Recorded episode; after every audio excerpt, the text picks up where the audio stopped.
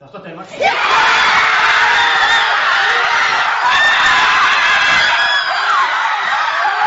Altså, jeg har været et nervevrag de sidste tre timer, og så øh, står han der på telefonen og siger, nu trækker hun kuglen op af glasbowlen, og hun står og famler med den, og så bliver det sagt, at det er Danmark. Det var en helt vild følelse.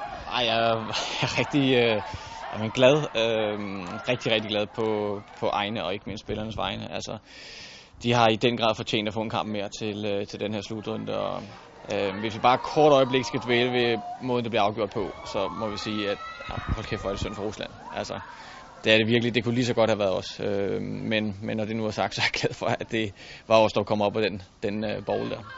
Det var en, øh, en fed forløsning inde i et øh, lokale, der har emmet af alle mulige intense øh, følelser og vibrationer, så det var fedt. Jeg har været meget mere nervøs, end jeg har været til nogen fodboldkamp nogensinde. Det, at man ikke kan få det ud rent fysisk, og en helt anden nervøsitet, så det har været egentlig et helvede. Og nu er det endt godt, så nu skal vi lige ned på jorden igen. Jeg kan også se, at du har sådan lidt, uh, lidt vådt hår. Hvorfor det? Jeg havde lovet at hoppe på maven i søen, og det var der nogle andre, der gjorde også, så vi har været en tur i søen her. Og hvis man så også et eller andet sted midt i al den her eufori skal prøve at kigge lidt frem, hvad så nu? Uh, jamen nu har vi jo set Frankrig. Vi så Frankrig spille mod, uh, mod England. Det er dem, vi skal møde. Det er en kæmpe modstander. Det er, er min, uh, inden den her turnering, favorit til at vinde, uh, vinde EM.